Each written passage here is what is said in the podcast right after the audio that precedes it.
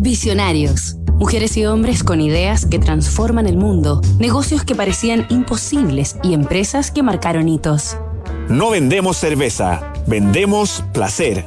Gerard, Henry y Freddy Heineken. La dinastía bajo la estrella.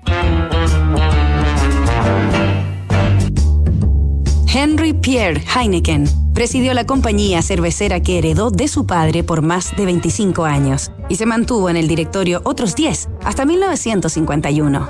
Durante su periodo, la cervecera número uno de Países Bajos sorteó con éxito la Gran Depresión, comenzó las exportaciones a Estados Unidos y desarrolló técnicas para mantener intacta la calidad dentro de la producción a gran escala. Quien tomaría la posta de Henry Pierre sería su hijo Alfred.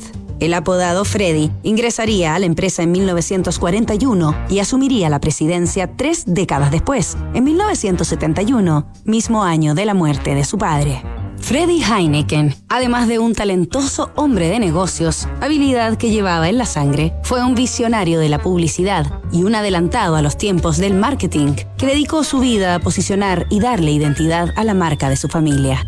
Heineken es un producto verde, porque así lo dispuso Freddy en su etiqueta y envases, como si hubiera sospechado que algún día del siglo XXI, en la era de la sustentabilidad, prácticamente todas las empresas intentarían vincularse a ese color y a sus valores asociados. También le asignó más valor al logotipo, tiñendo de rojo la estrella, cuyas cinco puntas representan los cuatro elementos de la naturaleza, fuego, tierra, agua y aire, y también la magia. Para hacer de su cerveza un producto más amigable a los consumidores, Freddy dispuso inclinar levemente las tres letras E de la palabra Heineken, otorgándoles un aspecto sonriente y un tono cercano, efectivamente subliminal. Nos reencontramos mañana con el último capítulo de esta historia.